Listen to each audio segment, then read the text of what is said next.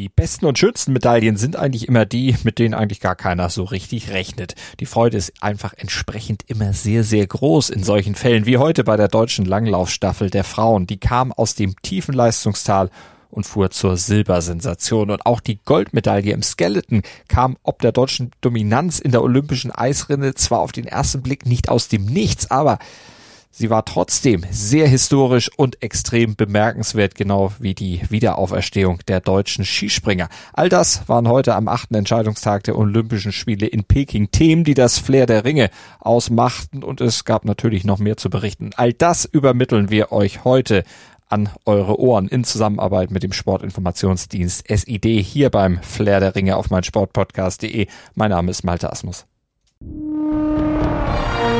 Das Flair der Ringe. Der Podcast rund um die Olympischen Spiele auf meinsportpodcast.de. Langlauf. Starten wir mit der großen Überraschung des Tages in die Sendung und die ereignete sich ja in der Langlaufloipe. Dort gewann die deutsche Frauenstaffel sensationell Silber, schnupperte sogar zeitweise an Gold. Das bekam am Ende das Team aus Russland und Bronze ging an Schweden. Aber für den DSV war diese Silbermedaille die erste deutsche Medaille seit acht Jahren und die beste Platzierung seit dem Staffelgold 2002. Erik Roos vom SID, der berichtet uns direkt von der Loipe über diesen Silberkuh es hatte sich ja ein bisschen abgezeichnet, dass die Frauenstaffel der Höhepunkt im Langlaufbereich wird und die Erwartungen wurden voll erfüllt. Ich glaube, ich habe selten ein Langlaufrennen gesehen, das von der ersten bis zur letzten Minute so packend war. Und wenn man die Erlösung nach dem Rennen gesehen hat, bei Peter Schlickenrieder, dem Trainer und auch bei allen vier Läuferinnen, dann war das schon sehr emotional. Peter Schlickenrieder hat bei uns in der Mixzone äh, ich glaube, elf Minuten erzählt und mittendrin hat er angefangen zu weinen, musste unterbrechen, weil er doch sehr mitgenommen war. Das waren echt tolle Momente. Ähm, das Rennen, ja, unfassbar von Anfang an. Katharine Sauerbrei, Olympiadebütantin, vor einem halben Jahr kannte die noch keiner. Äh, läuft dann einfach mal als zweite äh, oder übergibt als zweite ähm, an Katharine Hennig, die natürlich, klar, die, der prominenteste Name hier ein bisschen war, die das auch toll verteidigt hat, äh, geführt hat zur Halbzeit und da zeichnete sich langsam ab, dass das hier die erste Medaille bei einem Großereignis für die Langläufer wird seit äh, acht Jahren. Aber natürlich hatte man immer ein bisschen Angst, ob es wirklich reicht, weil doch die stärksten beiden Läuferinnen eröffnet hatten für Deutschland. Aber auch im äh, freien Technikteil, ja, haben die, hat haben Viktoria Karl vor allen Dingen auch als Führende übergeben an, an Sophie Krehl, die Schlussläuferin. Und da hatte ich ehrlich gesagt ein bisschen Bedenken, dass die das nach Hause bringt. Aber ähm, gut, für die Russen hat es nicht ganz gereicht. Aber wie sie da auf den letzten Metern gekämpft hat für diese Silbermedaille, äh, das war schon toll. Sie hat nachher gesagt, ein paar Meter länger und es hätte vielleicht nicht gereicht. Vielleicht sogar noch nicht mal zu einer Medaille. Aber gut, am Ende Silber. Ich denke, für den ganzen Skilanglaufsport war das beste Werbung. Es war ja in den letzten Jahren äh, wahrlich ein tiefes Tal, in dem das Team da gesteckt hat. Ähm, mit 20. Plätzen kann man halt in Deutschland keinen begeistern. Es ist einfach so. Und wer das Rennen gesehen hat, vielleicht sogar live, ähm, der wird das vielleicht so schnell nicht vergessen. Erik, was bedeutet diese Silbermedaille denn jetzt, äh, auch mit Blick auf die nächsten Jahre? Wie ist da deine Prognose? Ich denke auch, ähm, dass das tolle Zeichen sind für die Zukunft. Ähm, Gerade im Frauenbereich. Im Männerbereich ist das zugegebenermaßen noch nicht ganz so, aber im Frauenbereich äh, sind alle vier im Grunde im besten Alter, haben noch gute Jahre vor sich und die nächsten Olympischen Spiele, da werden die vielleicht sogar auch mal im Einzel noch was reißen können. Vor allen Dingen muss man den Hut ziehen vor Katharina Sauerbrei. Ich, äh, ich gebe gerne zu, dass ich die zur Saisonbeginn überhaupt nicht auf dem Schirm hatte.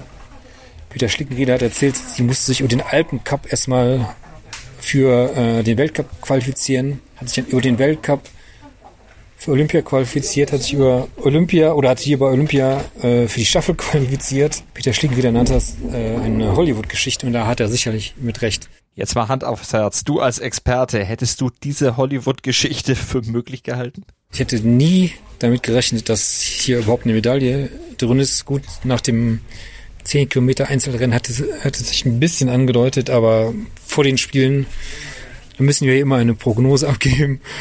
Und ich habe den Langläufern exakt null Medaillen zugetraut. Gebe ich gerne zu, habe ich mich äh, vertan und habe ich mich gerne vertan. Die Ehrlichkeit, die ehrt dich auf jeden Fall sehr. Was ist denn jetzt aus deiner Sicht noch drin für das deutsche Langlaufteam? Es gibt ja noch Wettbewerbe. Die Staffel der Männer morgen. ich hoffe, ich vertue mich jetzt nicht, aber ich würde sagen, das wird keine Medaille geben. Aber der Teamsprint der Frauen, da laufen ja mal zwei und wechseln sich ab. Da mal gucken, wer läuft. Das ist noch nicht ganz raus, aber wie sagte Katharina Hennig heute, da, auch da werden wir kämpfen wie Schweine. Und das hatte sie schon vor der Staffel gesagt. Da hat sie recht behalten. Und wer weiß, vielleicht gibt's noch eine zweite Medaille. Das wäre natürlich schon wahrlich Hollywood-reif. Skispringen erwartbarer als dieses Silber der deutschen Langläuferin war da schon vielleicht insgesamt zumindest vor den Olympischen Spielen eine Medaille im Skispringen, wobei nach den Erlebnissen und Ergebnissen auf der Normalschanze und den letzten gezeigten Trainingssprüngen, äh, da war die jetzt nicht wirklich mehr einkalkulierbar und deshalb ist auch diese Bronzemedaille, die Karl Geiger von der Großschanze holte, letztlich als unverhofft einzustufen. Vor zwei Tagen, da hatte Geiger noch die Sinnhaftigkeit seines Aufenthalts in Peking generell arg in Zweifel. Dann hatte er gestern Geburtstag und irgendwie hat er es geschafft, an diesem Tag den Schalter umzulegen und sprang sich dann dank eines Traumfluges von Platz 6 aus dem ersten Durchgang heute noch aufs Podium und holte sich doch noch das gedanklich schon fast abgehakte Edelmetall, gewann Bronze. Und da Markus Eisenbichler, sein Teamkollege, am Ende Fünfter wurde, kann man schon von einer kleinen Wiederauferstehung der DSV-Adler sprechen. Und dieses Ergebnis, das lässt dann auch die deutschen Hoffnungen für das Teamspringen am Montag wieder ein bisschen wachsen. Aber bevor wir darauf gucken, da darf das Team erstmal heute dann nochmal feiern. Markus Eisenbichler, der hat dann auch die Parole später ausgegeben, hat gesagt, heute können wir uns ein Bierchen gönnen. Auch zwei verdient ist es allemal und wir sagen an dieser Stelle Prost, aber nicht die Konzentration auf Montag vergessen. Die noch größere Sause, die steht wahrscheinlich dann momentan im Lager der Norweger an, denn Marius Lindwig, der holte Gold und ist damit der erste Norweger seit Thoralf Engan 1964, also fast 60 Jahre her, dem das auf der Großschanze gelingt. Und er verwies Ryoyo Kobayashi am Ende noch auf Rang 2. Eine starke Vorstellung lieferte auch Konstantin Schmid ab, der sicherte sich als 14. seine Nominierung für den Teamwettkampf. Pius Paschke, der landete auf dem 28. Rang und muss am Sonntag im Training gegen Stefan Laie dann um den vierten Startplatz für Montag noch kämpfen. Da gibt's also noch ein teaminternes Ausspringen. Aber im Team ist eine weitere Medaille durchaus möglich und würde dann letztlich auch die deutsche Serie fortsetzen. Vor vier Jahren, da hatte das DSV-Quartett in Pyeongchang nämlich Silber gewonnen und vor acht Jahren in Sochi sogar Gold. Skeleton. Und um Gold, da geht's jetzt auch bei uns. Die Eiskanal-Siegesserie aus deutscher Sicht, die will nämlich einfach nicht abreißen. Skeletoni Hanna Neise, die holt den nächsten deutschen Olympiasieg. Und wieder ist es ein historischer, denn eine deutsche Olympiasiegerin hatte es seit der Frauenpremiere von Skeleton 2002 noch nie gegeben. Und jetzt heißt sie Hannah Neise.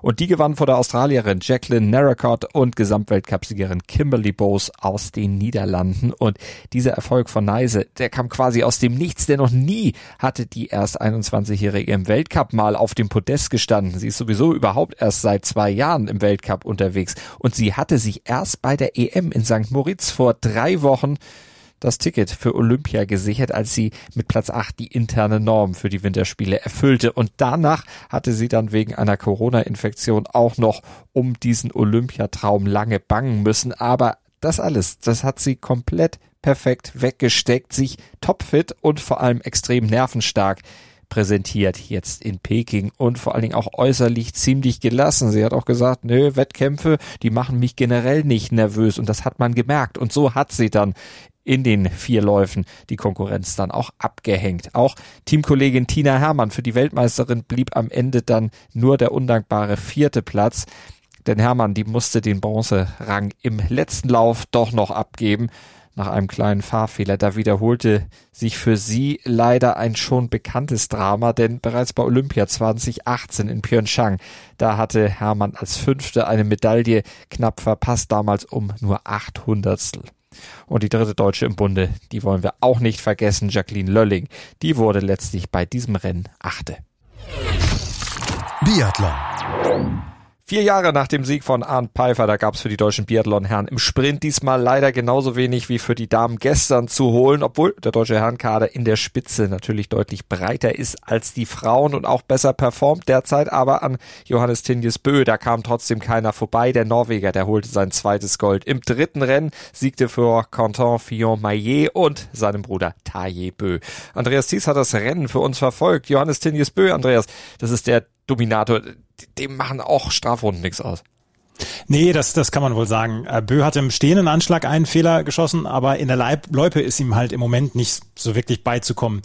Es gab nicht viele Athleten, die bei diesen Bedingungen, die durchaus herausfordernd waren heute, mit null Fehlern aus dem Schießstand gegangen sind. Maxim Zvetkov zum Beispiel vom russischen Olympischen Komitee, aber auch der hatte in der Loipe keine Chance und auch äh, Quentin Fillon-Maillet und der andere, der, der Bö-Brüder Taje Bö, hatten keine Chance gegen die läuferische Glanzleistung dann von Johannes Tingnesbö. Also Norwegen feiert Wiedergutmachung, nachdem es ja bei den Langläuferinnen nicht geklappt hat in der Staffel. Aber bei den Deutschen, wenn wir da auf die gucken. Erik Lesser war ja nach Platz 67 im Einzel nicht für den Sprint berücksichtigt worden. Der gewann dann immerhin vor dem großen Olympiarennen den Trainingsmassenstart einiger Reserveläufer, freute sich da über einen Trostpreis, über diesen Sieg und das hat er auf Instagram dann auch kundgetan. Im richtigen Rennen, da landete dann aber Benedikt Doll als bester Deutscher auf Platz 8. 26 Sekunden an Bronze vorbei. Wie bewertest du sein Rennen, seinen Auftritt?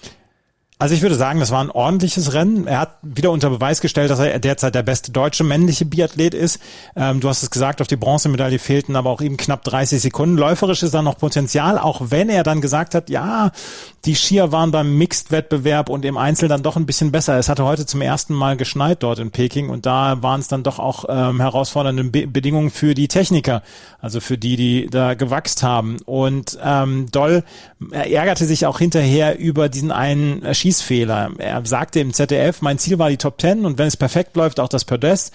Der eine Fehler stehend, der war ärgerlich. Wieder war der erste Schuss recht schnell, recht leichtsinnig. Also vielleicht wäre da auch noch ein bisschen mehr drin gewesen heute. Mal gucken, was dann noch drin ist. Jetzt wissen wir ja, dass im Sprint auch immer alles passieren kann. Schon ein kleiner Wackler beim Schießen entscheidet da ja zwischen Top-Platzierung und unter ferner Liefen. Äh, wie würdest du denn die anderen Platzierungen der Deutschen äh, zusammenfassen? Roman Rees, Philipp Navrat und Johannes Kühn. Ja, das waren eher gebrauchte Tage für die drei. Roman Rees zwar ohne Fehler, allerdings in der Loipe ist er im Moment äh, nicht in der Weltspitze.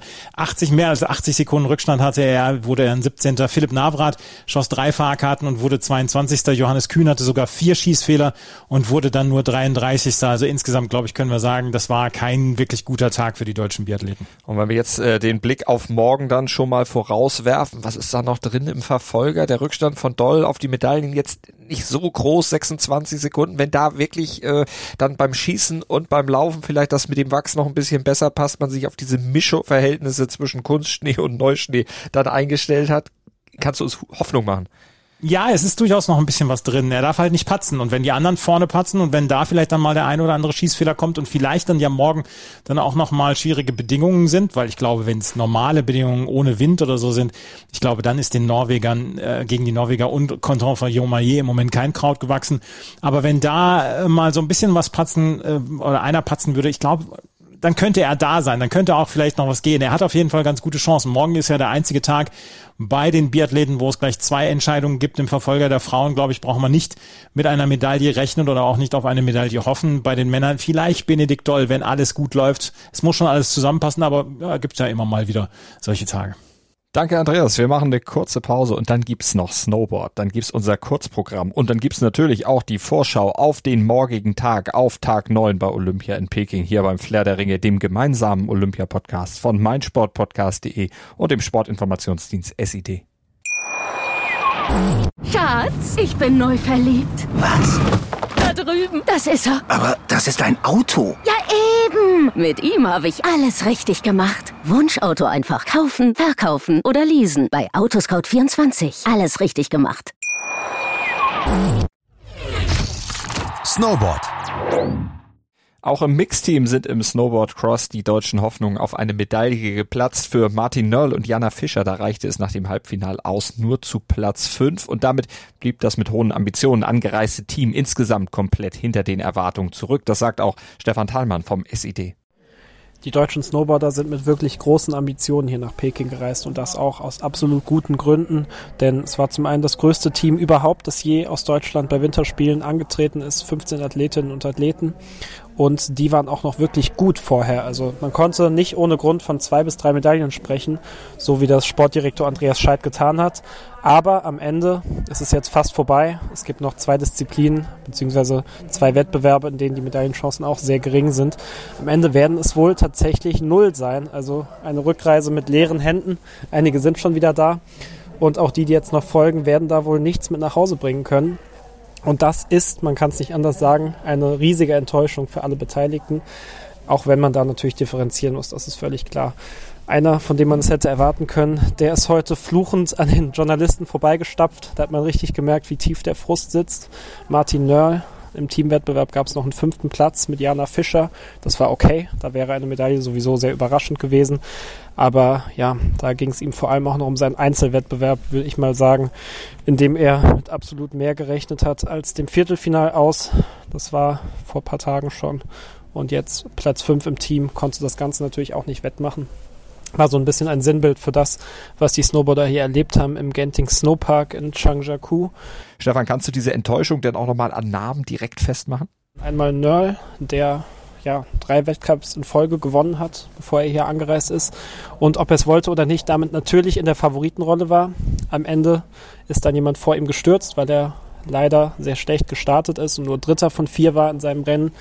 Und dann, wie es halt so passieren kann, liegt jemand auf der Strecke, er ist reingerauscht und dann war es das auch schon mit den Träumen von der Medaille. Er hat hinterher sehr selbstkritisch gesagt, wäre ich besser gestartet, wäre auch niemand auf der Strecke gewesen, den ich reinfahre. Also hat er zumindest nicht nach Ausreden gesucht, aber ändert natürlich nichts daran, dass das Ergebnis steht und das war eine Enttäuschung. Und es war eben nicht die erste hier in Peking, denn gerade im Parallel-Riesenslalom, der so ein bisschen die deutsche Domäne war und wirklich die Hoffnung auf vielleicht sogar zwei Goldmedaillen, wenn alles perfekt gelaufen wäre, daraus ist eben auch nichts geworden. Zum einen Ramona Hofmeister, die sogar vorher sehr offen und ja, erfrischend offen von Gold geredet hat, dass sie sich zutraut, Olympiasiegerin zu werden, denn immerhin war sie vor vier Jahren auch schon Dritte und die Saison lief zwar nicht ideal für sie, sie war noch nicht einmal ganz vorne, aber sie hat sich das absolut zugetraut, was ja auch ja, für sie spricht, da offen zu äußern, was sie möchte. Aber am Ende hatte auch sie etwas Pech, denn im Lauf vor ihr ist erst die Gegnerin gestürzt und dann auch sie. Sie musste daraufhin lange warten. Dann hat die Jury entschieden, dass sie tatsächlich im Viertelfinale steht, aber in dieser Wartezeit, ähm, ja, die war wohl letztlich für sie zu lang und da könnte auch etwas Nervosität dazugekommen sein. Man weiß es natürlich nicht. Sie selbst wollte das auch nicht als Ausrede gelten lassen. Der Sportdirektor hat es hinterher zumindest erwähnt. Also das lief etwas unglücklich, aber sie hat dann eben einfach im Viertelfinale auch nicht die Leistung gebracht, die sie hätte bringen können. Gleiches gilt für Stefan Baumeister, der zwei Weltcups in dieser Saison immerhin schon gewonnen hat, aber dann, als es eben darauf ankam, nicht geliefert hat. Für ihn war es sogar schon in der Qualifikation vorbei. Also deutlich, deutlich zu früh für seine Ambitionen. Aber woran liegt das jetzt? Gibt es da schon Erklärungsansätze? Der Sportdirektor hatte auch da schon sehr klare Worte. Das war, nachdem Martin Nörl dann auch ausgeschieden ist, hat er gesagt, wir bringen es nicht, während andere Nationen eben noch 10% draufpacken können. Und das ist es wohl letztlich. Und die Frage ist, die es dann zu stellen gilt und zu beantworten gilt in den nächsten vier Jahren, warum das so ist. Dass dann eben, wenn es drauf ankommt, gerade in, ein, in einer so kleinen Sportart wie im Snowboard, dass dann eben die deutschen Fahrer mit großen Ambitionen angereist, nicht das zeigen können, was man von ihnen erwarten kann. Und das ist insofern bitter, weil die Aufmerksamkeit jetzt eben vier Jahre lang wieder sehr gering sein wird. Bis dahin gilt es jetzt dran zu bleiben, den Nachwuchs natürlich weiterzuentwickeln, ganz wichtig, und eben um die Sportförderung zu kämpfen, denn da hängt ja auch einiges dran, gerade finanziell, um überhaupt den Sport weiterentwickeln zu können. Und dazu müssen natürlich Geldmittel da sein. Gibt es denn neben diesen ganzen Enttäuschungen auch was, was Hoffnung macht? Hoffnung machen so ein bisschen die Jungen im Freestyle-Bereich, also im Slopestyle und im Big Air vor allem. In den beiden Wettbewerben Big Air ist nächste Woche erst dran. Da könnte noch was passieren. Medaille wäre aber auch eine absolute Sensation in dem Fall. Aber gerade Annika Morgan im Slopestyle war sehr gut. Als Achte. Dazu André Höflich, der gute Achter, war im Halfpipe-Finale und Lalani Ettel, die Elfte wurde, es auch ins Finale geschafft hat. Das waren alles so Leistungen, mit denen musste man nicht unbedingt rechnen. Es war erfrischend zu sehen. Man hat auch gemerkt, die hatten alle Spaß und da könnte noch einiges kommen in den nächsten Jahren. Und darauf muss der Verband hoffen. Ähm, das, das ist dann so der Ansatzpunkt mit dem das Ganze vielleicht besser werden könnte. Aber bis dahin gilt es jetzt, wie es so schon heißt, die Wunden zu lecken und eben zu schauen, was verbessert werden muss, damit man dann, wenn es darauf ankommt, auf den Punkt liefert. Erste Olympiasieger im Mixteam wurden übrigens die US-Amerikaner Nick Baumgartner und Lindsay Jacobellis. Und Jacobellis, die krönte sich nach dem Sieg im Einzel im Genting Snowpark von Changjiakou damit zur Doppel-Olympiasiegerin. Silber ging an die Italiener Omar Visitin und Michaela Moioli. Bronze holte Kanada mit Elliot Grandin und Marietta Udin. Und zur Doppel-Olympiasiegerin aus den USA, da hat Stefan Thalmann auch noch eine interessante Anekdote zu berichten. Interessant war die Geschichte von Lindsay Jacobellis, die ja vor 16 Jahren auf extrem bittere Weise eine sichere Goldmedaille abgegeben hat, denn im letzten Sprung ist sie damals gestürzt. Sie hat unnötig etwas riskiert, hat diesen Sprung gemacht, um die Leute zu beeindrucken, ist gestürzt und hat nur Silber geholt. Daraufhin gab es viel Spott und Häme. Und sie hat es tatsächlich dann dreimal in Folge nicht geschafft, aufs Podest zu kommen. Und dann jetzt erst im Einzel hat sie das Snowboard Cross gewonnen und dann gerade heute noch den Teamwettbewerb mit ihrem Partner Nick Baumgartner dann tatsächlich auch gewonnen und ausgerechnet in diesem Wettbewerb, äh, damit sich die Geschichte auch wiederholt, nicht wiederholt, aber sich besser gesagt der Kreis schließt, hat sie es dann tatsächlich nochmal versucht, hat diesen Sprung gemacht und ihn diesmal gelandet, im Ziel dann entsprechend gejubelt. Also eine sehr mutige, fast schon freche Aktion, die aber tatsächlich mit ihrem zweiten Gold belohnt wurde. Und was sonst noch passierte am achten Tag der Olympischen Spiele in Peking, das hat der Kollege Andreas Thies im Kurzprogramm zusammengefasst. Eishockey. Die deutsche Eishockey-Nationalmannschaft hat die Pflichtaufgabe China am Ende nur sehr, sehr knapp erfüllt. Gegen die Gastgeber gab es einen 3 zu 2 Sieg. Im ersten Drittel hatte das von Toni Söderholm trainierte Team circa 10 Minuten Anlauf gebraucht. Doch Marcel Brandt in der 14. und Corbinian Holzer nach Vorlage von Dominika Huhn in der 17. Minute sorgten für die erste Beruhigung. Im zweiten Drittel brachte dann Dominika Huhn das 3 zu 0 und die vermeintliche Vorentscheidung. Doch die deutsche Mannschaft verpasste es in den nächsten Minuten, den Deckel auf das Spiel zu rücken. Aber das wurde bestraft und Shuai Fu brachte den Anschlusstreffer zum 1 zu 3. Als im dritten Drittel das 2 zu 3 für China fiel, wurde es doch noch knapp. China nahm 90 Sekunden vor Spielende sogar seinen Torwart vom Eis, doch die deutsche Mannschaft konnte das 3 zu 2 über die Zeit retten. Im anderen Spiel der Gruppe musste Kanada die erste Niederlage hinnehmen. Nach dem 5 zu 1 Auftaktsieg gegen Deutschland verlor Kanada gegen die USA mit 2 zu 4. Nach dem ersten Drittel lag Kanada nach Gegentoren durch Andy Meal und Ben Myers mit 1 zu 2 zurück. Brandon Brisson erhöhte, Fanny Agostino sorgte für den Endstand. Die beiden Tore von Matt Robinson und Corbin Knight brachte den Kanadiern nichts. In der Tabelle führt die USA vor Kanada und Deutschland. China belegt den letzten Platz. Morgen trifft das deutsche Team im letzten Vorrundenspiel um 14.10 Uhr auf die USA. Eisschnelllauf. Bei den Eisschnellläufern stand heute die Sprintdistanz über 500 Meter auf dem Programm. Gao Tingyu sorgte für das vierte Gold insgesamt für die Gastgeber. Er siegte mit olympischem Rekord von 34,32 Sekunden vor Cha Min-hyu aus Südkorea mit 34,39 und dem Japaner Wataru Morishige. Der deutsche Eisschnellläufer Joel Dufter kam in 35,37 Sekunden nicht über den 26. Rang hinaus. Er war wegen einer Corona-Infektion erst am Mittwoch angereist und ihm fehlte deswegen die Vorbereitung. Dufter wird am 18. Februar noch bei den 1000 Metern an den Start gehen. Vor dem Sprintrennen hatte ein japanisches Trio die Bestzeit im Viertelfinale der Teamverfolgung der Frauen aufgestellt. Die Asiatinnen zogen mit olympischem Rekord ins Halbfinale ein, für das auch Kanada, die Niederlande und das russische Olympische Komitee qualifiziert sind. Eine deutsche Mannschaft stand nicht am Start. Curling. Nach fünf Sessions im Herrenwettbewerb führt Schweden mit einer weißen Weste. Das Team um Skip Niklas Edin gewann auf sein viertes Spiel am Vormittag gegen Kanada und steht momentan bei vier Siegen ohne Niederlage. Platz zwei belegt die Schweiz, die erst drei Spiele absolviert hat. Die Eidgenossen haben zwei Siege und eine Niederlage auf dem Konto. Bob. Die deutschen Bob-Piloten haben in den Trainings zum Zweierbob einen guten Eindruck hinterlassen.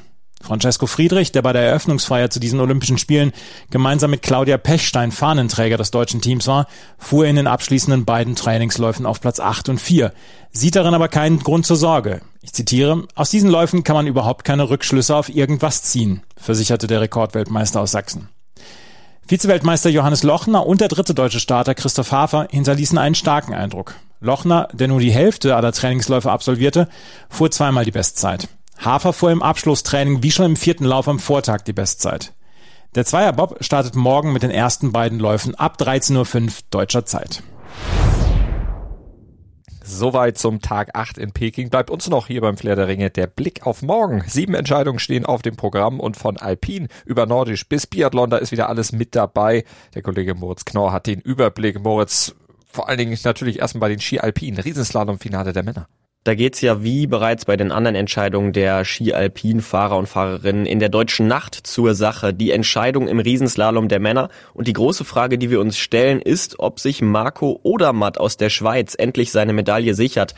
In der Abfahrt ist er gescheitert, im Super-G sogar ausgeschieden. Da gehörte er schon zu den großen Favoriten und auch jetzt gehört er dazu und will Nachfolger von Marcel Hirscher, Hirscher werden, der sich ja vor vier Jahren in Pyeongchang diesen Titel sichern konnte. Deutsche Starter natürlich auch mit dabei. Alexander Schmid, Linus Strasser, Julian Rauchfuß. Wie würdest du die Chancen einschätzen auf eine Medaille oder vielleicht auf eine gute Platzierung? Zu den großen Top-Favoriten oder zu den generellen Favoriten gehören sie natürlich nicht. Da muss schon einiges zusammenkommen, wenn sie da vorne mit um die Medaillenplätze kämpfen wollen. Aber wir haben in diesen Olympischen Spielen schon gesehen, dass einiges möglich ist, dass auch Fahrer, die vielleicht nicht von vornherein bei jedem auf dem Zettel standen, da vorne aufs Podium fahren können. Deswegen die Daumen sind gedrückt, aber es muss schon einiges zusammenkommen. Das also in der deutschen Nacht dann in Yangqing beziehungsweise am frühen Morgen und in Changyaku. Da geht's im Biathlon Center dann morgen gleich zweimal zur Sache mit den Verfolgern. Zunächst mal die Frauen über zehn Kilometer. Haben da die deutschen Damen noch irgendeine Möglichkeit nach diesem doch ziemlich verpatzten beziehungsweise historisch schlechten Sprint? Auch hier gilt das Gleiche wie im Ski Alpin. Da muss schon einiges zusammenkommen. Wir hatten dieses historische Debakel im Sprint. Also wenn da vor allen Dingen Denis Hermann und Co. nochmal reinfahren wollen nach ganz vorne, da muss auf jeden Fall viermal die Null stehen. Anders ist das nicht möglich. Wir sind gespannt, ob Denis Hermann, ja, die ja eigentlich so gut in der Loipe ist, im Sprint das nicht zeigen konnte, sich vielleicht etwas erholt zeigt, die Beine ein bisschen ausgeschüttelt hat, zu alter Frische finden kann und dann ganz vielleicht, aber die Betonung liegt wirklich auf ganz vielleicht geht da was was.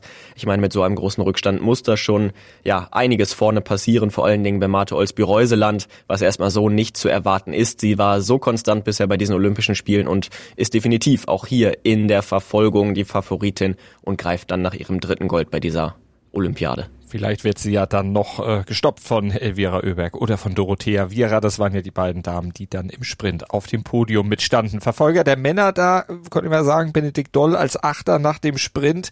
Ja, mit besseren Aussichten vielleicht doch noch nach vorne irgendwas zu machen. Der Rückstand auf Bronze war ja im Sprint nicht so groß.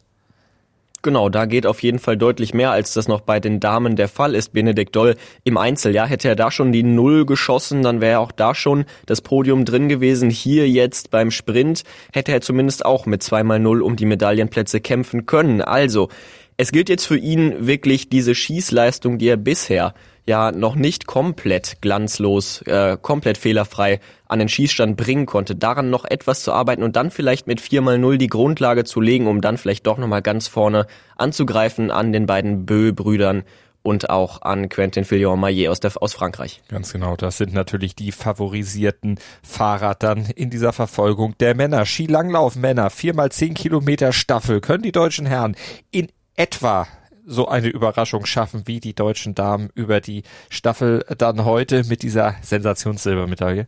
Du sagst gerade Sensation, das war's bei den Frauen, das wäre es natürlich auch bei den Männern. Also die Frauen, ja, wir hatten vorher mit den Kollegen vom SED gesprochen, die sagten schon, ja, schreibt uns unsere Deutschen nicht ganz ab, so gut wie die sich präsentiert haben bei diesen Olympischen Spielen. Da kann durchaus was gehen in Richtung Medaille, dass es jetzt am Ende Silber geworden ist. Du hast ja schon drüber gesprochen im Laufe dieser Folge, das ist sensationell. Aber bei den Männern, dann wäre, da wäre das wahrscheinlich noch eine viel größere Sensation, weil sie gehören da definitiv nicht zum erweiterten Favoritenkreis. Preis. Da müssen wir so ganz klar das Ganze so aussprechen. Da sind die Favoriten die Norweger und äh, das russische Olympische Komitee und auch Finnland wird da vorne wahrscheinlich äh, angreifen werden. Und die voraussichtliche deutsche Aufstellung dann wohl Lukas Bögel, Jonas Dobler, Friedrich Moch und Florian Notz. Und dann gibt's noch drei Entscheidungen ohne deutsche Beteiligung. Die fallen allesamt auf der Eisbahn. Die Deutschen begeben sich da nicht aufs Glatteis.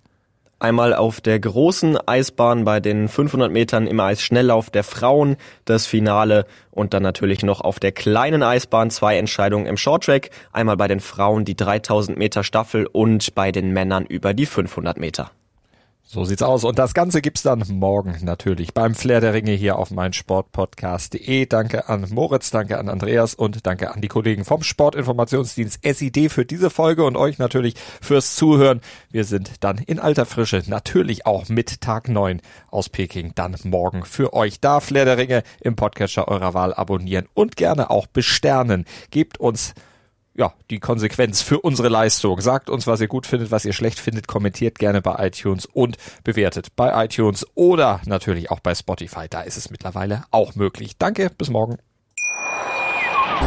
Schatz, ich bin neu verliebt. Was? Da drüben. Das ist er. Aber das ist ein Auto. Ja, eben. Mit ihm habe ich alles richtig gemacht. Wunschauto einfach kaufen, verkaufen oder leasen. Bei Autoscout24. Alles richtig gemacht. Das Flair der Ringe. Der Podcast rund um die Olympischen Spiele auf meinsportpodcast.de. Schatz, ich bin neu verliebt. Was? Drüben. Das ist er. Aber das ist ein Auto. Ja, eben. Mit ihm habe ich alles richtig gemacht. Wunschauto einfach kaufen, verkaufen oder leasen. Bei Autoscout24. Alles richtig gemacht.